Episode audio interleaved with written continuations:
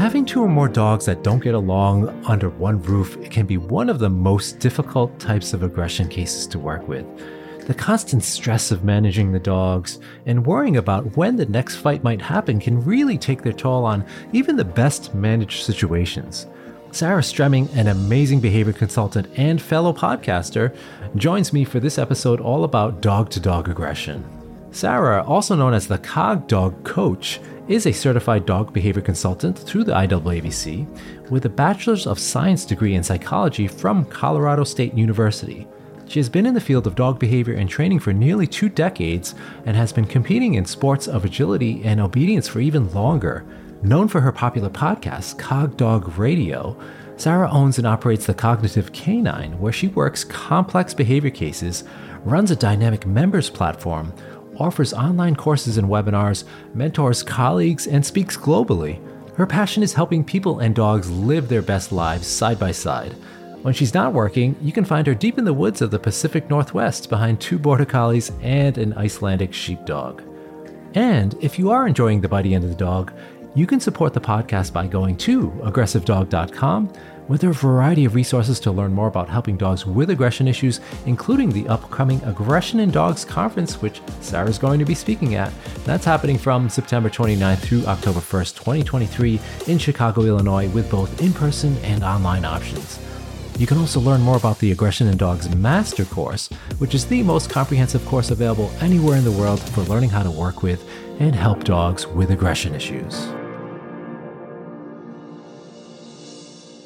Hey guys, welcome back to the Bitey End of the Dog. I am so excited for this week because I have a fellow podcaster here, Sarah Stremming, Cog Dog Radio. Let me tell you about Cogdog. I've been listening to that since 2016. I think you started it, right, Sarah? Yep. Way before I even started the Bitey End of the Dog. So it's kind of an honor for me to have Sarah here. And, you know, we have kind of dual podcasts in the dog training space.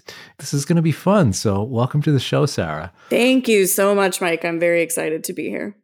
Yeah, and, and we're going to be kind of having a conversation with like between two consultants and trainers that work a lot of aggression cases. So I, I love kind of the format of this show because I don't get to usually do that. I, I love to to of course hear from all of our guests, but I think we're going to have a lot of mutual things we can chat about. And we're going to be chatting about intra household dog dog aggression. So dogs that have issues with each other in the home. We can kind of talk about dog dog aggression in general, but I think it'll be fun to kind of dive into the nuances that happen in intra household dog dog aggression. So let's jump right into why do dogs fight in the home or why do dogs have conflicts with each other in the home? What are your experiences there? What do you think are some of the most common reasons for it? Well, for one thing, I don't know about you, but I've never had a fight with a person that I lived with. I mean, it's just completely unnatural for anybody to have conflict with anybody they live with, right? So, all sarcasm, obviously, so many reasons this happens. So many reasons. For me, commonly, I see it happening due to just straight up incompatibility sometimes with the dogs that we ask to live with each other. That's a big one in kind of my personal realm of I work with a lot of people who are dog sports competitors. And if you've got a house of two or three labs or goldens and they're lovely, but you decide to like upgrade your sport experience and get something a little bit more intense, it's really common for that more intense dog to completely ruin your life and your household. and um, so that can happen. but other reasons, really, really commonly, just it's all about resources, right? Really, really often it's about resources. Sometimes that biggest resource is the person. That can be a really huge cause for conflict. Again, really commonly in my work, we'll have a dog that is extremely bonded and attached to one human in the household and another dog who's extremely bonded and attached to the other one. And they will kind of form this, I think Karen Overall calls it in her textbook, actually alliance aggression is what she labels it. And it's the dogs kind of draw an alliance with one person and they're like, we got to get rid of this other guy, right? and, you know, things like that, as well as trying to keep multiple dogs of the same sex in the same household. And I mean, we could go on and on for the causes. So yeah, definitely all the things you're talking about resonate with me because I see a lot of the same things. Re- I would say resources is definitely at the top of the mm. list. You know, and, and it makes sense because especially when we're putting dogs into a smaller space or we're bringing in more dogs. And another common factor I see too is the younger dog having issues with the older dog or the newer dog to the home also. Do you see kind of the same thing? Yeah, for sure. I think older dog, younger dog, really, really common for the younger dog to just kind of be obnoxious, for the older dog to say, Can you stop being obnoxious? And for the younger dog to kind of say, you know, who are you calling obnoxious? Um, and, and then it and then it kind of snowballs. And as well as, yes, anytime you're introducing a new dog, there is risk for conflict developing. And I think an average pet owner just has no idea how high that risk actually is. And so we just we throw them all together and we hope for the best. And hoping for the best is just really often not the way to go. yeah, yeah, definitely. And we should probably talk about first the strategies that people should be aware of when it comes to managing these conflicts because that in itself can be super difficult right? Because we live with the dogs 24/7 and so it's much different of kind of a much different case than dogs that maybe just have issues with people coming over to the home. Oftentimes, it's a lot easier to manage those cases versus dogs that are living under the same roof. And then when you have multiple, multiple dog homes, it gets even more complicated. So, what are some of your go-to strategies when you're working with clients that have, you know, their dogs are fighting? Let's say there is a history of biting or injurious behaviors happening in the home. What sure. are some of your go-to strategies for that? Well, I want to jump backwards just a tiny bit. You said resources are kind of the biggest thing that you see. And I think that that's completely true.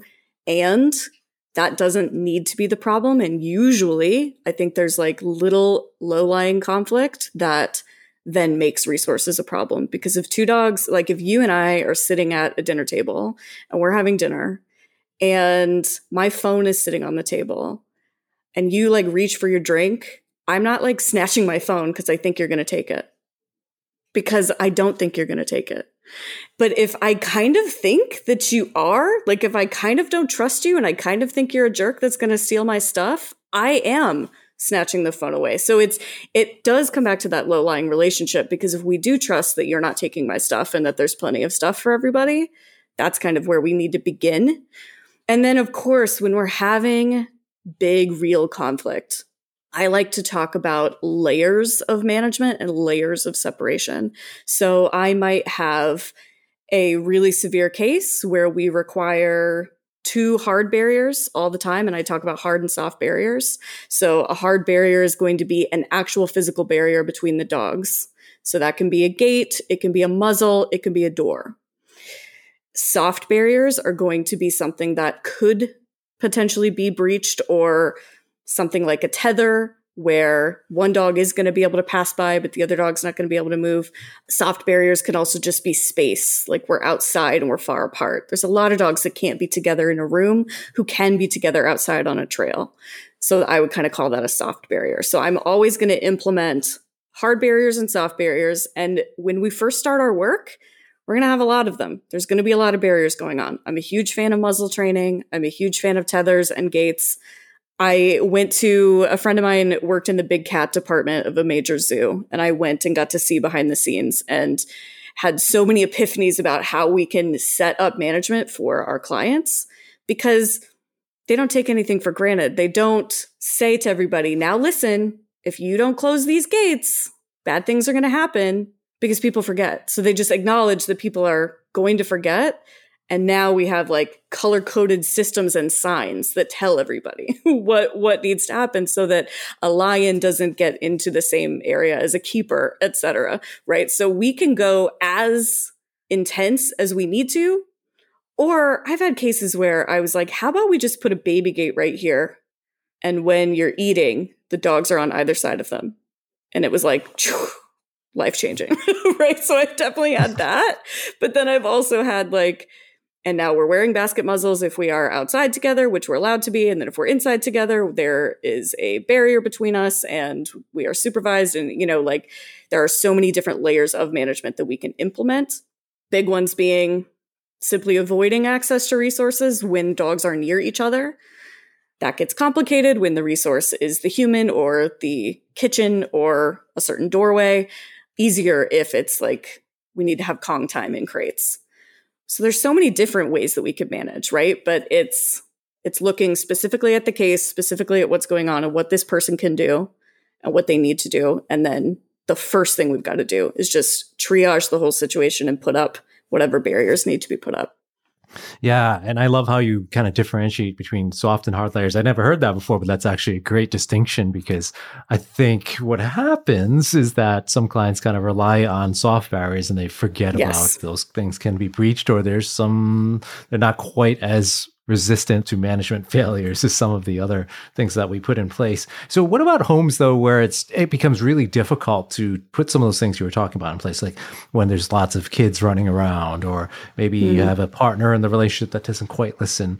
And I also love that you kind of mentioned like the cues in the environment we can have, you know, actually shut this gate or, you know, whatever it is that way we can do to help sort of encourage success with these cases. But uh, what do you do when you get into some of those issues where it's very difficult to actually manage because of the environment or, or the living dynamic? Sure. So those are going to be cases where depending on how serious it is. If these dogs have had multiple fights, if dogs have gone to the veterinarian for these fights, if people have had to go to the doctor because of these fights, we have a real conversation about what's going to be possible for you.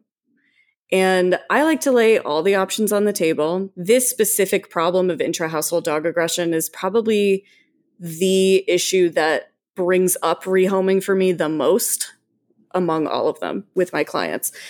I had a recent case, I think a couple years ago, where I laid it all out. I said, here's all the problems. It was two females that were fighting. There were multiple vet visits, big, big injuries really specifically triggered by an event and it just snowballed from there. And they did wind up placing one of the dogs with another family member. And they can still see the dog, can still go on walks with the dog if they choose. And now these this is just not an issue. And basically because I laid it all out and I said this is the kind of management we're talking about. And it felt like too big of a quality of life change for the entire family. And so then a choice was made.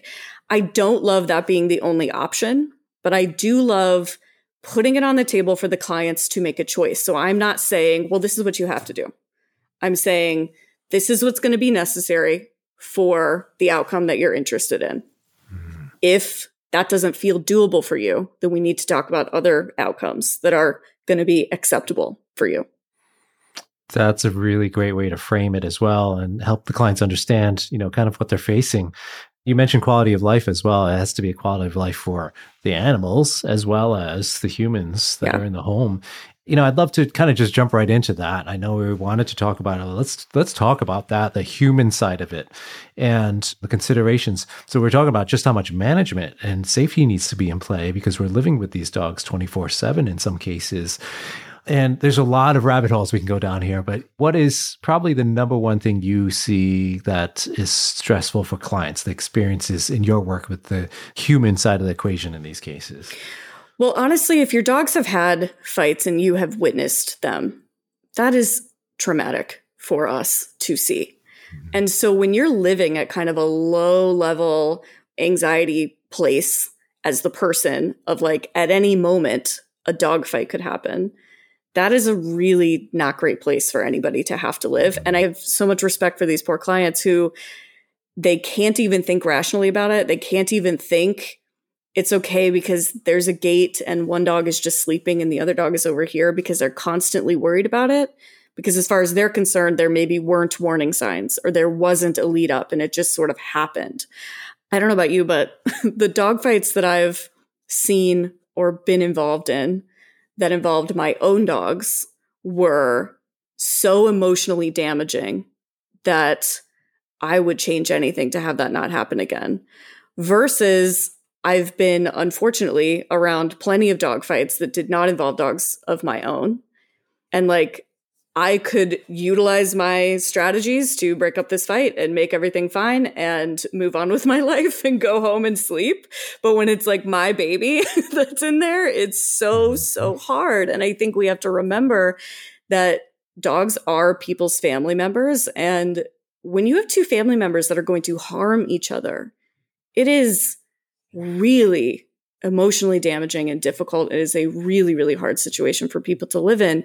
And so just acknowledging that up front, I think so often people feel like they are failures that they should have or could have done something different and now their dogs are going to hurt each other and it's just it's one of the most emotionally fraught types of cases that I work on. I don't know if that's if that tracks with your experience as well. Yeah, definitely. You bring up so many good points there and the emotional challenge of it and and the anxiety really that it can cause because you're not you don't know when the next ball is going to drop so to speak. Exactly. And so yeah. I, that's what I, I see the same thing with many of my clients in that they're just so nervous about it. And that can impact things like management. It can impact their likelihood to actually do any of the things we suggest as trainers and consultants. They're like you know i don't uh, that sounds great like they're on scared. paper and the plan. They're literally scared so they can't do anything. It's true. Yeah Exactly. And we have to empathize with that. We have to be, especially as trainers and consultants, if we tell them, you know, hey, go do this or do this plan and have your dogs next to each other here or there or stationed or whatever, that can be very, very difficult and challenging for some clients because of their concern or their worry. And it is so much different when it's your own dogs, right? It's just, even when I had foster dogs and then sometimes they would maybe scuffle with one of my dogs, it's, tough. It's like you're yeah yeah even and even as a pro trainer, like we're both trainers, we're both equipped to know how to break no, up a dog fight and things like that. It's still different. It's really terrible, and it's really so. I think it's just so important for us to acknowledge how emotionally difficult and draining this is for everybody involved. Certainly the dogs, mm-hmm. but often much more so for the people. I mean, I have clients sometimes who rearrange their entire life to make sure that these two dogs can still live in the same home. And now the dogs are fine because they like live on different floors and they've got basically their own condos and everything is cool. But this poor person kind of still lives with that low level anxiety, that low level stress of what if and what if somebody messes this up. Mm-hmm. And so that's where I think for me, it is so important that if these dogs are going to stay in the same home, that simply implementing management is not good enough. And I love management. And if I can provide somebody with a simple management solution for a behavior problem, mm-hmm. that's my favorite thing to do. That people love it. It feels solved to them. Like that's management is not not training. Management is great. Mm-hmm. And these are cases where I have kind of two requirements. We have to be able to keep everybody safe with management and we have to get to a place with BMOD that if that management fails, nobody's going to die. And hopefully nobody's going to get seriously hurt either. Yes. So that's really, really important to me that those goals are met in these cases.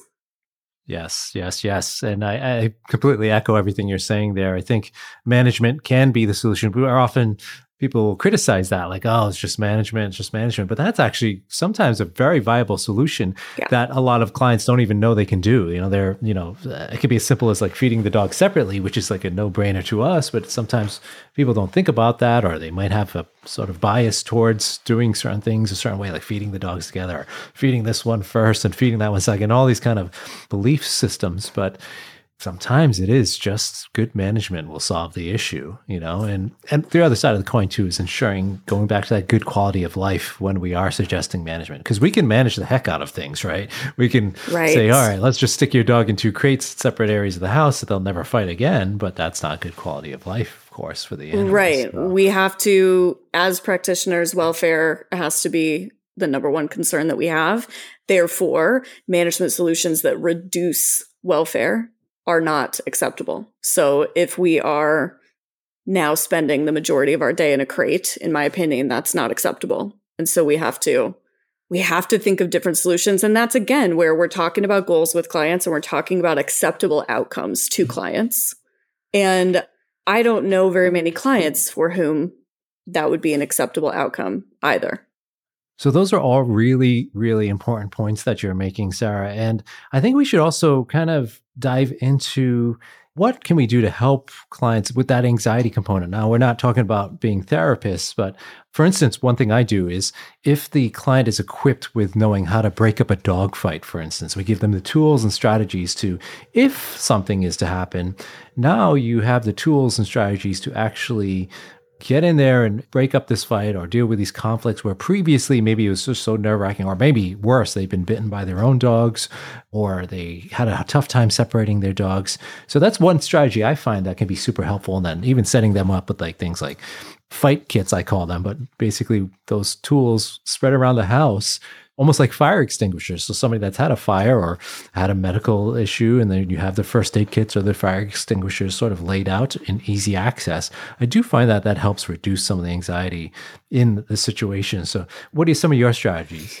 Well, definitely equipping them with ways to deal with the conflict if it happens is kind of my number one thing, like you said. And that comes back to mm-hmm. just when you're feeling anxious about something, it's because you maybe feel like you don't have control over the outcomes. And so helping them to feel like they have more control over the outcomes is the way that I do that. So absolutely having them plant spray shield in different places around the house, or I sometimes have clients who just wear it around, full on fight kits, like with the bite stick, etc.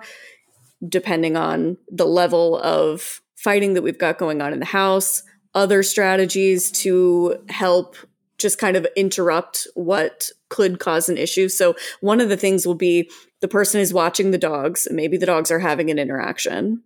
Maybe it's even through a barrier, but the person is feeling this anxiety rising up in their chest, right? And I don't want that to happen, right? So I want them to be empowered to stop this interaction if necessary. So that's where we train the dogs some skills. And there is nothing that empowers my human clients more, I don't think, than when we train the dog some skills and then the person uses the skills in one of those moments where they're feeling a little bit out of control and then the skills work.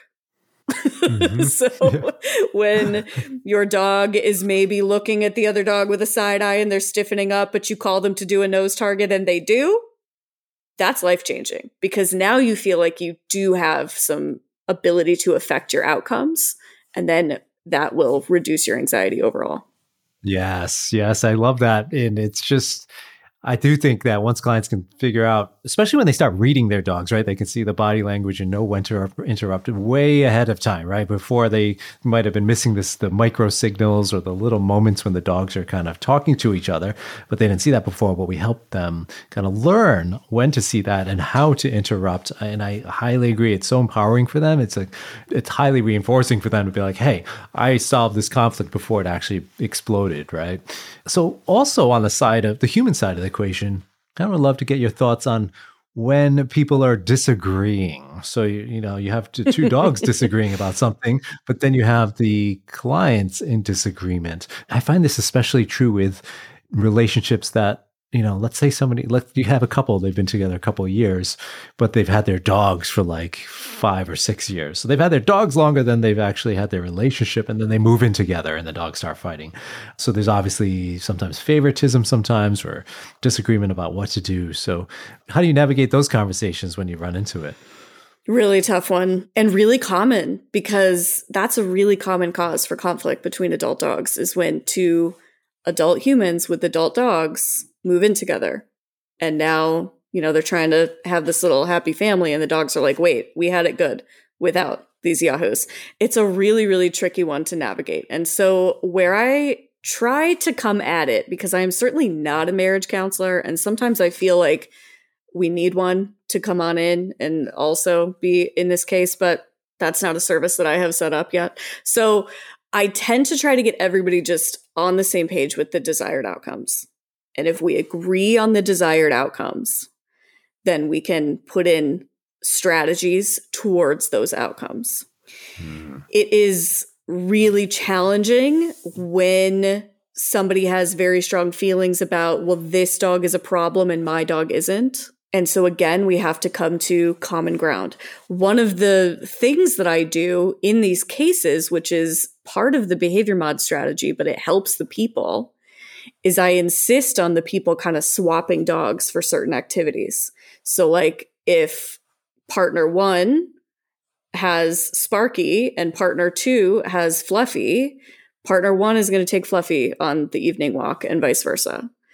And they're going to take each other's dog to nose work class and they're going to take each other's dog to do some other enriching activities this is part of my behavior mod, but it also helps the person to bond with this other dog. And so they don't just see this other dog as the enemy and the problem.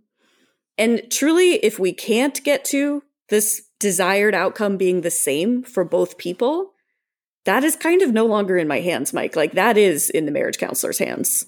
Yes, yes really excellent solutions in some cases and also strategies. Not taking sides is really important as the, as a trainer and consultant or for any trainers listening in is very important not to actually take any side. because sometimes we want to. Sometimes yes. we in fact I would say most of the time the trainer has a better relationship with one of the owners than the other one. I would say that's pretty much true across the board. Probably it's the mm-hmm. person who called you in the first place. It's the person who was interested in hiring you. And it's really, really important that you make sure everybody feels very heard and that you point out good qualities of both dogs, etc. Like, yeah, all those little tricky social things that we need to be very, very careful about, we need to be thinking about. Yes, definitely. And, and I love the common goal strategy too, because if you have that common endpoint or sort of an endpoint in mind, we can navigate the nuances of getting there. But it's important that we, we all agree on like, this is what we want for the outcome. It's those little parts in between we often have to adjust for in between sessions or during sessions that as we work towards that goal, right? Yes. I mean, it's, I do think that dealing with intra household aggression is one of the most complex things that we deal with for a variety of reasons, but not the least of which being the fact that you will be dealing with some complex human relationships most of the time. All right. We're going to jump into the next topic of the behavior change strategies we use in these cases. But first, uh, I'm going to take a little break for a word from our sponsors, and we'll be right back. Hey guys, thanks for tuning in, and I hope you are enjoying this episode. I have a very special offer that I'm announcing just before the Aggression in Dogs conference this year. You've heard me talk about the Aggression in Dogs Master Course on this podcast, and for a limited time to celebrate the fourth annual Aggression in Dogs conference, I'm going to be launching a bundle offer that includes the course and all 19 webinars available on aggressivedog.com. Yes, that's all of the webinars. The webinars alone would typically cost more than $580 to purchase together, but I'm including them for free in this special bundle deal with the Aggression in Dogs Master Course. Just some of the topics for the webinars include how to break up a dog fight, assessing canine posture and movement, the genetics of aggression, dog to cat aggression, dog to child directed aggression, and treat and retreat with some of the most respected behavior pros in our field, including Suzanne Clothier, Grisha Stewart, Dr. Amy Cook, Dr. Kristina Spaulding, Laura Monaco Torelli, Jen Shryock, Trish McMillan, and Dr. Jessica Hekman, just to name a few. You're going to receive all 19 webinars, the master course, live group mentor sessions with me, and access to the private Facebook group, a value of over $2,700, all for just the price of the master course, which is $495.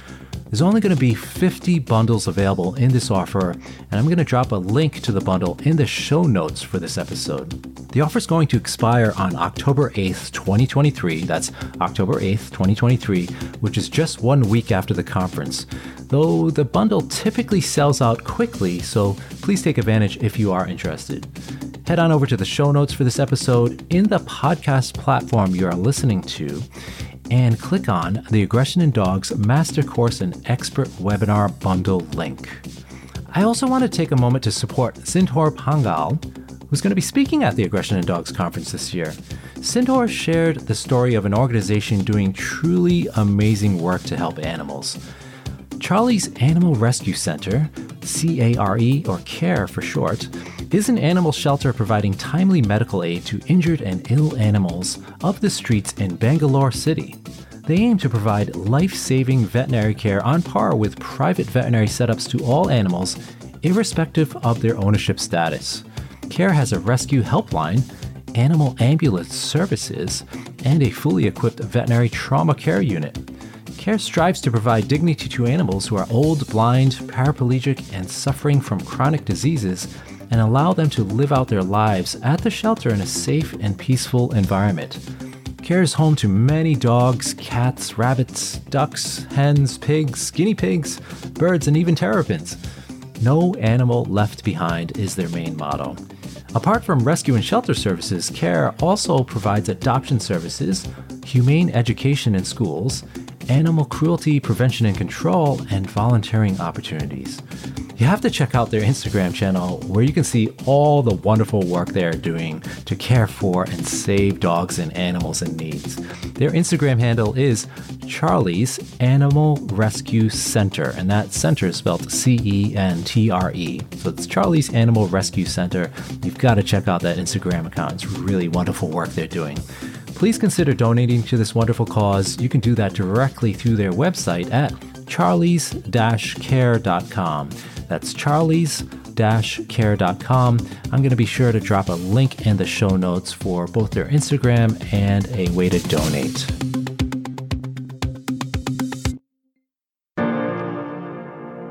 All right, I'm back with none other than Sarah Stremming from Cog Dog Radio and a number of other things as well. And we are talking about intra-household dog-dog aggression. And we're going to jump into the strategies we use in these cases, the behavior change strategies and what works. Because typically, a lot of the trainers and consultants listening in might use a differential reinforcement strategy or a counter conditioning strategy, but I want to dive deeper into those details and what else you might use. So let's talk about what you use first and kind of like maybe start with what you typically use, and then we can jump into some of the more advanced stuff. Yeah. So the first thing, like we talked about, I'm going to do is I'm always going to set up a management strategy that keeps everybody safe.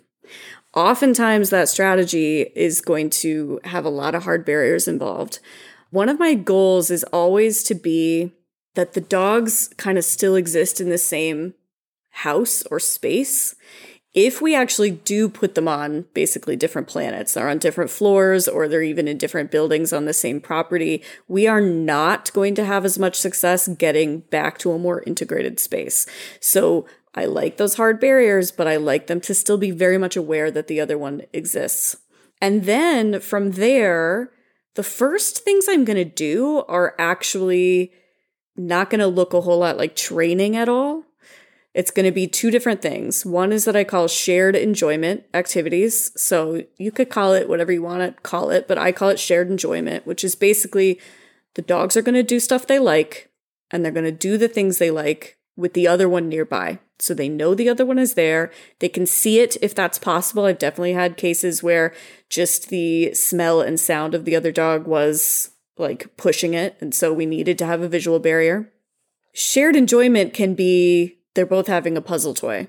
They're both even having their dinner or having, they often are having a resource.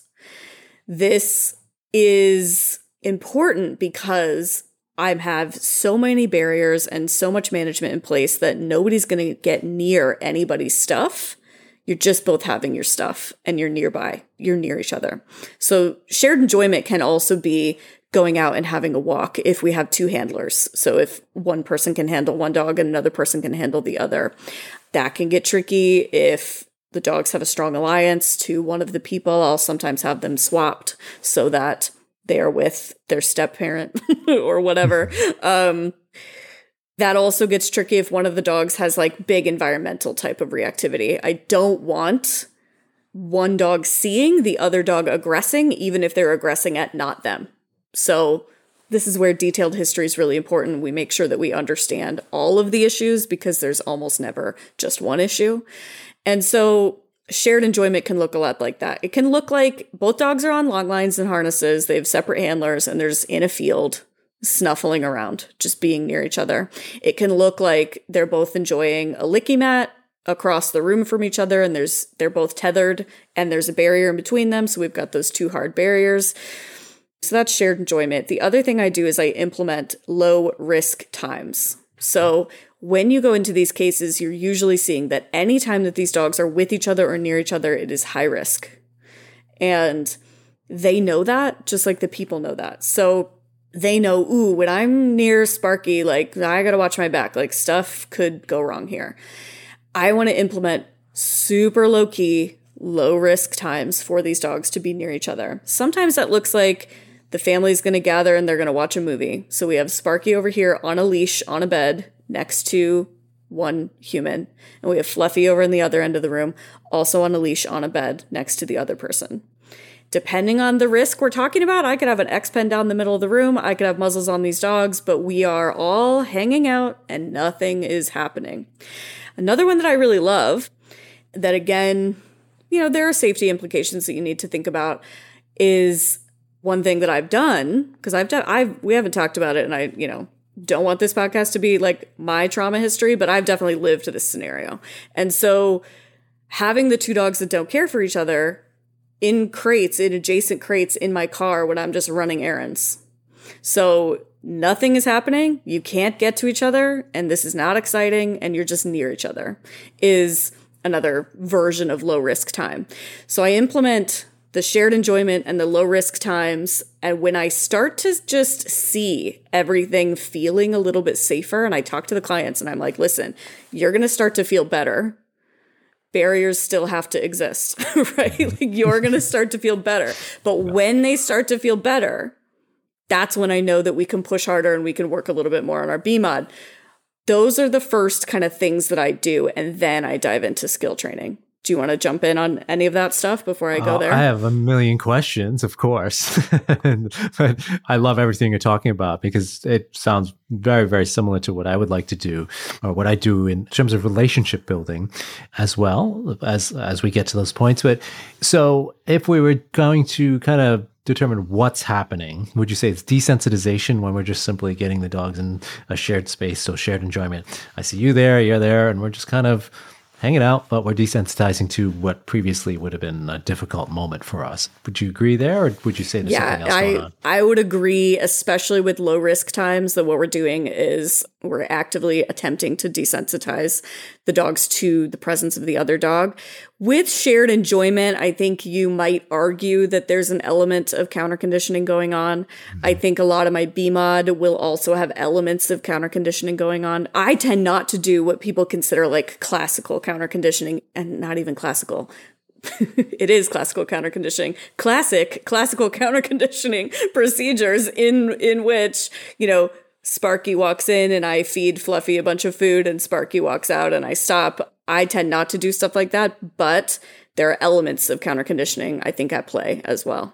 Mm. Is there particular reason you don't jump to that particular classical counter conditioning, the classic classical counter conditioning strategy in your cases, or have you moved away from that over the years? Or yeah, I find that counter conditioning is most effective for me in my practice as a tag along effect to the other things that I'm doing, as opposed to the whole plan itself.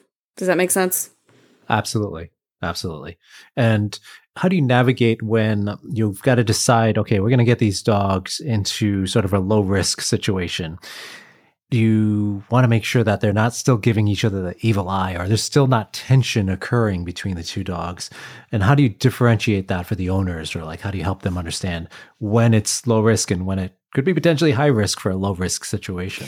Yes absolutely. So a really key part of desensitization is always going to be starting at a level where we are not upset, right? So it's starting at a level where we are okay and then we're building up. So I'm going to ask the clients, I always ask them, how do you think this would go? And if they are like, uh, no, this does not sound possible, then that is my first clue that we need to start simpler and easier. Sometimes I will even start with just one dog is doing what I'm going to call low risk time. It's lying down on a bed attached to this person because they might not even be used to being managed that much. And so it in and of itself might be stressful. So I actually introduce the scenario to both of them separately without the other dog there. Then start to bring them both in on the scenario. Mm. That often works. Sometimes I will put an X pen down the middle, and sometimes I'll hang sheets on the X pen. And so we have a visual barrier as well. If we have like a long hallway that we can do low risk times, one at one end and the other at the other end, we'll do it like that. So I'm just going to look at what's available to me, see what's going to work, and implement what's going to work. Sometimes shared enjoyment is easier because the dogs have something else to think about. And so then we might start there. So I might have the dogs, again, we're all watching TV, we're just hanging out, but both the dogs are working on licky mats on their own beds. So they're doing something else. They don't have to worry as much about the other dog. But I'm always testing. I'm always quick to throw in the towel if I don't think things are going well. And of course, client education, as far as if you see this, if you see this, if you see this, I want you to stop. It's so, so important. I think often we're like, if you see this, don't keep going. It's also really important for them to know exactly what it's supposed to look like. So I will send them a very boring 20 minute video of exactly what it's supposed to look like. It should be super boring so that they can see, oh, okay, like this is literally nothing. It's literally they're just laying down because your client might think that they're supposed to be looking at each other or this is worthless. Or they might think that staring at each other is fine as long as nobody's growling or barking. So being very, very clear about what's expected, what's good, what's not is really, really important for those times. Yeah, there's like nothing more important than actually just watching paint dry. Like so, oh God, for, for a I client know. just to see nothing happening is actually such a mm-hmm. you know wonderful thing for them because they're not seeing the fights and the conflicts, and you know additional strategies for like that relationship building too. Do you also so you kind of mentioned walks on leash together or activities like that, but what about with even less protected contact in scenarios where there's been no history of conflicts at all. So, no, like let's say two dogs that run around in a field or go play together in a particular location, they never had any history of conflicts there, and there's no resources, and it's open space without any kind of restrictions on movement. Do you encourage that as well, or are you kind of more careful with those kind of moments?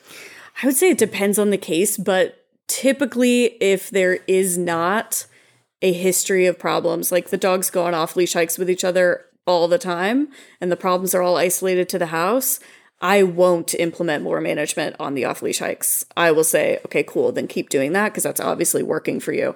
I think that the best prediction of future behavior is past behavior, right? So if the past behavior of them out on these walks is good or even sociable, maybe they even interact on these walks. I don't want to stop that. I don't want to make that not happen. I have had situations where the stuff in the house was escalating and then something did happen out on a walk that they didn't expect to have happen due to the fact that things were really escalating quickly in the home. So if I have any concerns about that, I really like a basket muzzle for these situations. So maybe they are still allowed to be free because I mean, everybody knows that I'm pretty big into off leash exercise. If these dogs are actually getting off leash exercise, I don't want to put them on a leash you know, I don't want to take that access from them. So maybe I put them both in basket muzzles to make everybody feel better, but we're still out and we're still off leash. It's going to be very case by case. I don't just have like a rule of, I know you've never had a problem out on walks, but I'm going to assume that you will. And so we are going to manage and manage and manage. Mm. Lots to unpack here. And I love how this whole episode's kind of turning into almost like a class on how to work with intra-household dog-dog aggression because we've covered the safety and management. We've covered sort of understanding why dogs fight, covered a little bit of the human element and how to navigate that and, and the behavior change strategy process here. So let's dive deeper actually into the behavior change strategy. So we talked about let's get these dogs back together, whether it's desensitization, whether there's elements of classical conditioning or counter conditioning. But let's dive deeper. What do you kind of do next? Once you start you know you've got these moments of hanging out together right? So shared yeah. enjoyment as you would mention and then low risk situations. What are your next steps? Like let's say it's particular contexts in which we've determined that the dogs are most likely to have a conflict in. So it's over a resource or when one's near one of the guardians and the other dog approaches and it's a resource guarding issue or so.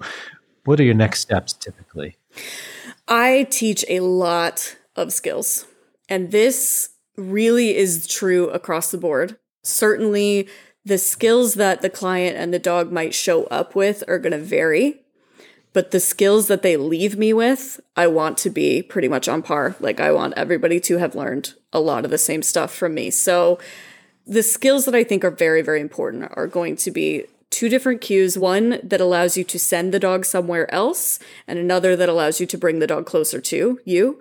So I'd like to be able to send the dog away, and I'd like to be able to call the dog to me. So often the send away is going to be to a crate, but sometimes it's to just kind of the dog's X pen area. Like maybe we've set up two different X pen areas for these dogs to live in and they know how to run into theirs on cue. Sometimes it's to a station and I'll have Cato boards or Klimbs or dog beds or pillows or other types of targets that I've trained the dog to go to. I do a lot of station type training for all of the dogs that might be involved. When the dogs are really good at being on a station and then following what I would call stationary cues. So sit, down, stand, nose target, maybe spin, maybe give a paw. So all of these kind of easy, easy in quotations, skills for the dogs to do for kind of a really dense reinforcement ratio of just kind of one to one sit, cookie, down, cookie, stand, cookie when the dogs can do that and they can do that on an individual station and they like that game, I'm now going to do that parallel. So one dog's going to be doing it, the other dog's going to be doing something else on the other side of a barrier. If I have two handlers, they're both doing the same thing. I might only use leashes. If I feel like there needs to be two barriers, I will use leashes plus an X pen down the middle. Sometimes distance works just fine for us. Sometimes I will use a leash plus a tether if an X pen is not going to work. Sometimes these big open floor plans, like you need to use tethers more. And so then I'm going to be doing that with the two different handlers. If I don't have two handlers, one dog is going to be on their bed with a Toppl or licky mat or whatever, and then the other dog's going to be worked. There's kind of a theory that one dog seeing you affect another dog's behavior is beneficial I don't know if there's any truth to it at all, but I do know that living with all herding type breeds, they tend to, like me, like to control stuff, but they're cool not controlling it as long as somebody else is. So, hmm. For instance, if I have like kind of a chaotic moment, like the dogs are coming in from outside and they're all kind of loud and chaotic. One of my border collies thinks that's totally not authorized and he would like to control that with his teeth. But I can ask him to go to a different area. I can ask him to go to his crate. He will. I can feed him for that and then I can bring the chaos down. And within like a few repetitions of this, he's like, "Oh, this is the time when I go to the crate so that she makes them stop." So just kind of showing them I can do stuff with this dog this dog listens to me. I have no idea if the dog on the other side is actually perceiving that or not, but it's a nice idea. and so, lots and lots and lots of skill training. I do find that sometimes as trainers, we don't teach people as many skills as we maybe could because we're like, ah, they don't want to be dog trainers. Like this stuff is hard. We might get a little bit too like caught up on the mechanics. Don't get caught up in the mechanics. Let them be as sloppy as they need to be and have them be training and training and training. It's going to improve their connection with the dog, their relationship with the dog. It's going to improve the dog's relationship to them. It's going to improve the entire scenario if we have a lot of usable skills. So, a lot of the training that I'm doing is just skills upon skills upon skills, and then I bring the other dog into the scenario. Yes, everything you're saying is resonating with me because I think, especially the stationing. I mean, stationing behavior is it's kind of almost a mandatory thing in a vast majority yeah. of my intra household cases, especially when there's resources involved. You have to have yeah. some some incompatible or alternative behavior to cue when you're in those moments. And it really that is exactly what you're talking about. Like with your your herders, you know, having some sense of control in the environment can be very important to them. And then if they see somebody else, and I I think you're onto something though. Actually, you're I agree with that. That I think when dogs see us taking the lead on a situation, they are like, Whew, thank you for doing that. Now I don't have to do it. And I think it actually removes yeah. some of the anxiety for some dogs because there's consistent expectations and consistent, you know, outcomes in many of those contexts. So, sort of a, a little deeper dive question now is we're often using reinforcement, of course. So we're teaching the dog, go to station, we're going to reinforce you for that behavior, for instance. So we'll use food or whatever it is. But let's say we're using food. But one big question I get is even with trainers is that oh, like, you have dogs competing over resources. Let's say the owner's one of the resources, food's a resource, and suddenly you're introducing resources into the context in which we're trying to work with the dogs in. And that can get complicated, right? Like, oh, I don't know, I get nervous because if what if I drop a hot dog? Or can you talk us around that? Like, what do you do to make sure we mitigate that and also reduce the tension around resources in those moments? Yeah. So, number one, that's why I'm going to have those barriers up. If I'm working with these dogs with food, they can't reach each other. If I drop a treat, they're not both able to go for it at the same time. Also, that's another skill. If you are on a station and I drop food off of the station, it's not yours. So that's another skill that we teach that I like to teach. And I do it deliberately without the other dog involved so that that kind of fear of the other dog's going to eat my stuff doesn't come in. And I do find that in these situations where resources are free flowing and the dog's overall wellness needs are very much met, which we haven't talked about that, but that's my cornerstone of really everything that I do is making sure that these dogs are really fulfilled in every other way. I see an overall relaxation and reduction of the resource guarding that is happening. So, all of my personal dogs, I would call resource guarders to some extent, especially my border collies. I would say my Icelandic sheepdog is the least guardy of the dogs that I've ever had, but my border collies are all resource guarders on some level. And they all can eat a kibble scatter in the grass next to each other. They can all lay down and chew a Kong in the same room. I'm not worried about there being a fight. And I'm not worried about it because none of them are worried about it. they have their thing. Nobody's going to come take their thing. And this is a very normal situation for them. So when I'm using food in these skill training scenarios, everybody has food. I'm not expecting you to be there just watching me train this dog. You're either being fed intermittently by maybe a food robot like a manners minder, or you're also being trained by somebody else, or you're eating something, working on a licky mat or something like that. So everybody has something. When I do start to introduce the kind of more advanced mutual stations exercise. One dog is on a station, we've got a barrier between, the other one's on a station. It's a really advanced level where I will train one for a little bit, tell them to wait, cross the barrier, train the other one for a little bit, tell them to wait, cross the barrier. I go there when they trust the scenario so much that they know their turn is coming and they're not freaking out about it.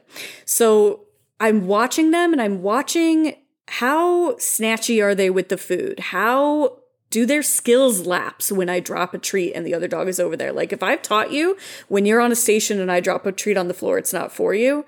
If you lose that skill when this other dog is here, I know that we're not ready to push this to any harder level for you. So I'm watching the fluency in all of my skills to tell me when I can make things harder. And that for me is where this skill training is so, so valuable. Because if I know that without that other dog, you can cleanly transition from sit down to stand easily, but now I have the other dog and I tell you down and you can't, and you offer me stand instead, you've lost some fluency in the skills. That tells me the level of stress you're experiencing with this other dog. I don't even need to look for tense body language because you're probably not even giving it to me. I have this really nice, easy way to know that we're not ready to make things harder for you. Oh, this is such a good conversation because we're peeling back layers as we go. I love this. And um, we are talking about so many different aspects that we need to pay attention to, like the overall kind of holistic view of the dog and making sure their wellness and needs are met, as well as operant behaviors, whether it's stationing, teaching, sending them to a station, or coming to us. We're looking at classical counter conditioning. We're looking at desensitization. We're looking at relationship repair. So it's this beautiful, like, we're again peeling back layers. So let's peel it back a little further here here and get into some of the, the nuances of classical counter conditioning with regards to let's let's use an example. Let's use a dog that has a history of guarding their owner from the other dog. Mm. So they don't want the other dog approaching when they're sitting next to their owner on the couch or laying on the owner's lap. And that's what is the antecedent that triggers the response of I'm going to leap off the couch to attack the other dog so we could go with the operant cuing, like, okay, you go to your station, let's make this particular context of when it's couch time or Netflix time in the evening. We're just going to make it very predictable. I'm always going to cue you to go to your station and your station. So peaceful coexistence. We have expectations. We've removed the anxiety. They have expected behaviors, alternative or incompatible behaviors we've installed. Do carry in with some of your sort of more sticky cases let's make sure the order of events is really good here. So if dog A, the dog next to us, sees dog B entering the space, do you go with the timing of, okay, you saw dog B entering the space, that's going to predict something good for you. So you end up reinforcing mm. the station behavior, but you also make a contingent on the other dog enters the space. That's when you also get the food or the treat. So that way it becomes you're sort of addressing any kind of guarding because now you're you know you're working on classical counter conditioning, but you're making sure the order of events is really done cleanly, if that makes sense. Hmm.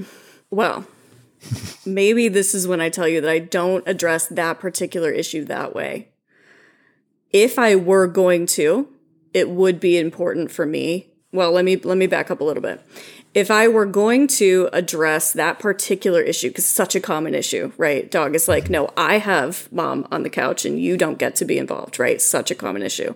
If I were going to try to approach that with a classic counter conditioning approach in which I was using a contrived reinforcer like food, yes, I would keep my order of operations extremely clean.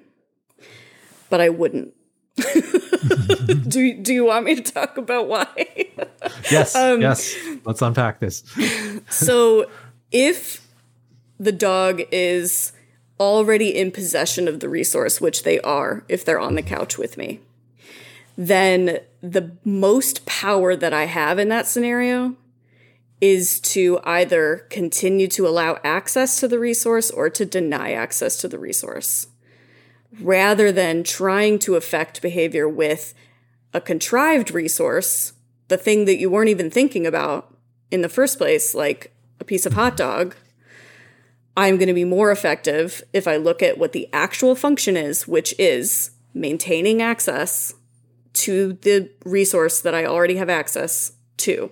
Mm-hmm. So that's the actual function. That's what the dog is trying to get at when it aggresses towards its housemate when it comes over to the couch, right? So I teach them that they will be denied access to the couch if that's how they act. Now, can I create an aggressive outburst? Yes, that's where if you're actually going to attack somebody, you're not allowed on the couch. Like that, I mean, I have big rules about that. If you're actually going to attack somebody, you're just not allowed on the couch. And if that is a quality of life issue for the owner, then we have couch time for Cujo. Okay. So then couch time can happen for Cujo when nobody else is around. But mm-hmm. other than that, Cujo doesn't get to have the couch. That's my easy, simple solution to that. I have not found it to be successful. And maybe you have, and I'd love to hear about it to address that specific problem, especially if the dog has access to the couch. If you're talking about the dog is just stationed in the room, and I bring another dog into the room and I feed you and then the dog leaves, that's a different thing than what I'm picturing. I love to use whatever the original function is, whatever the actual functional reinforcer is, whenever possible. And I think this is an easy place to do so. So I've had a lot of success in teaching the dog essentially that your access to this resource, which is me and the couch, leaves if you do XYZ, and your access to it stays if you do A, B, or C. Mm-hmm. I've been very successful with that. And that's why I don't then try to counter condition that. I have dogs, like, they might. my my particular dog Felix would like it if only he and I existed in the entire world. So that would be his preference would be that he and I lived in a cabin in the woods by ourselves and nothing no one else ever ever showed up. But he has lived with a large number of dogs at some points and smaller number of dogs at other points, but he's never been the only dog. And if he's lying with me in my recliner, which is like his favorite thing, he has choices and he knows he does. His choice is you can stay here snuggled on me or you can leave. And if another dog comes in, I mean, I can see it on his face, Mike. He's not happy that the other dog came in, but he can snuggle his little face in and not think about it. Or he can snarl or growl. And if he snarls or growls, he's told to go somewhere else. And because he has that skill and he understands how to go somewhere else when I tell him to, he can respond and he gets to maintain access to that resource by making those choices. So I think I might not be making any friends here with this in the dog training community the way that I'm talking, but that's what has worked really well for me in that specific issue is teaching them that they get to maintain access to this resource if and they will lose access to it if which only works if everything is plentiful and the dog's needs are met and the dog lives in abundance. Because if the dog lives in a crate 90% of the time, that's not going to work for you. Yeah. Yeah. Lots of very good points there.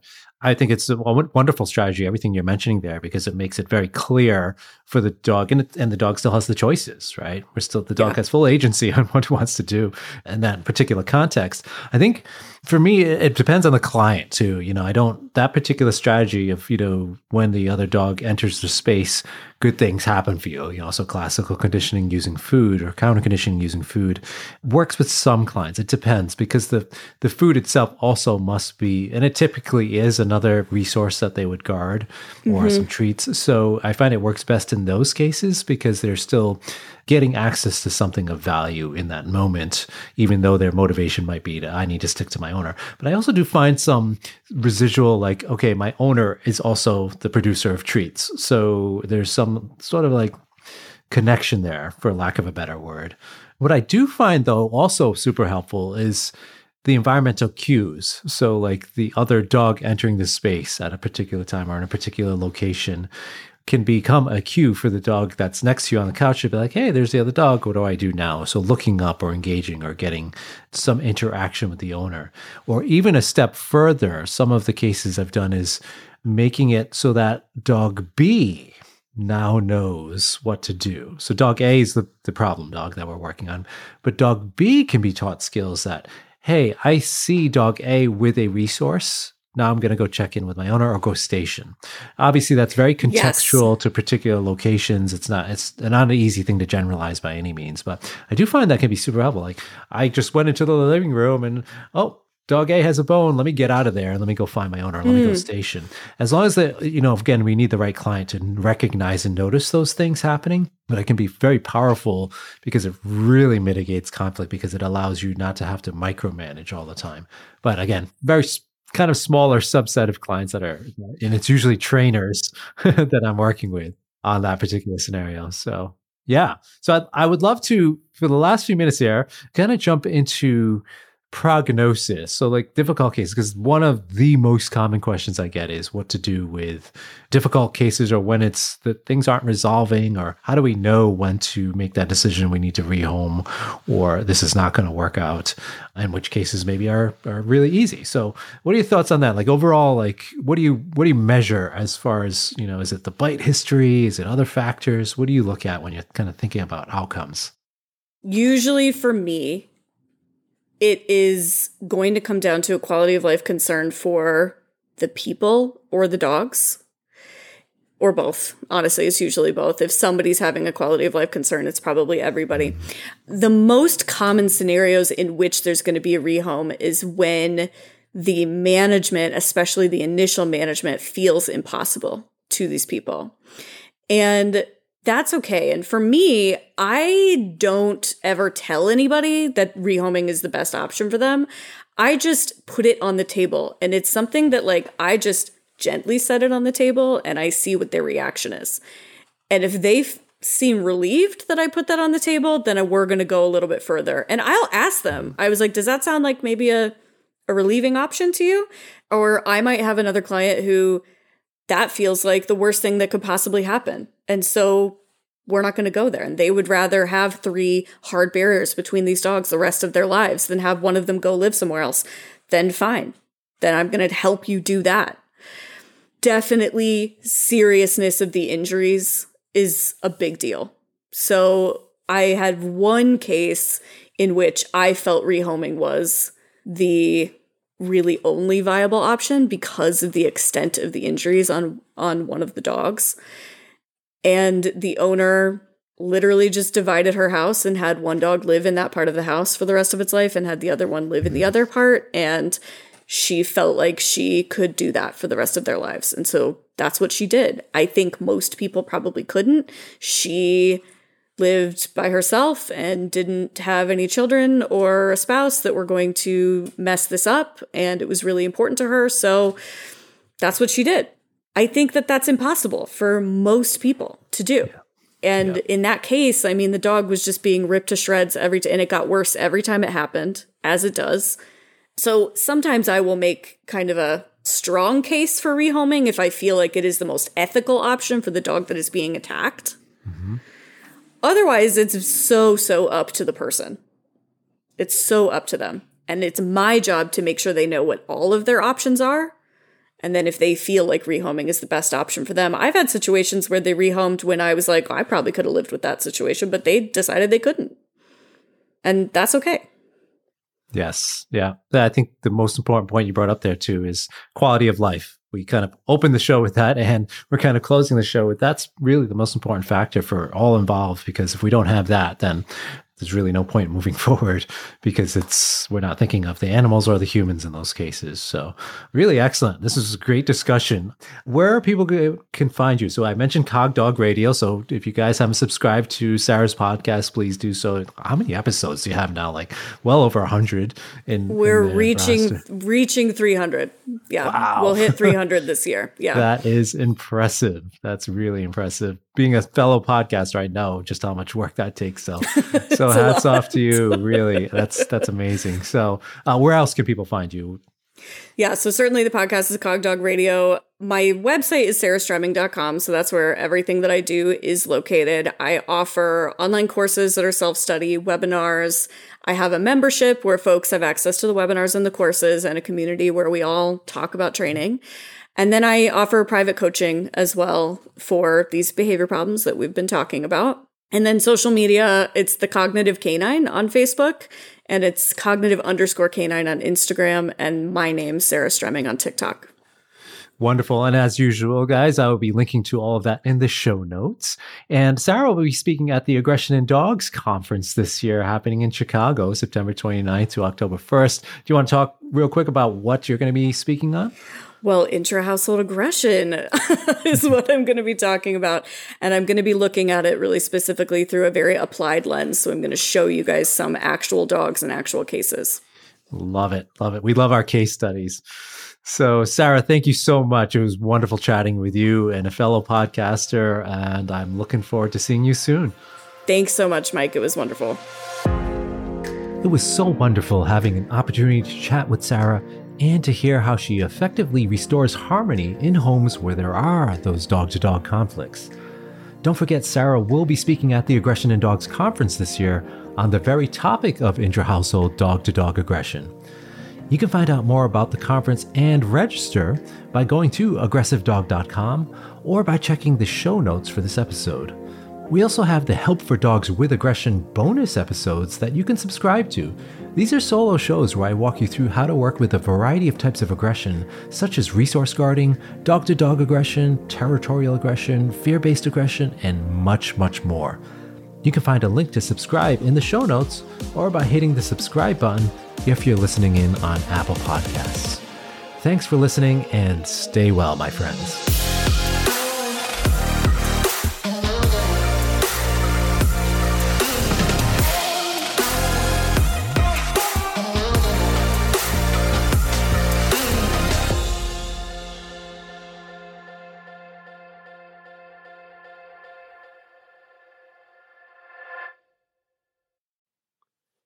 Thanks for joining me for the bitey end of the dog. If you like the show, please feel free to subscribe, share, and give a rating. And hop on over to aggressivedog.com or the looseleashacademy.com for more information about webinars, courses, and conferences, all dedicated to helping dogs with aggression issues. And don't forget, the Aggression in Dogs conference will be happening from October 22nd to 24th with 12 amazing speakers, all streaming from a television studio in Chicago. It's going to be a truly unique event in 2021.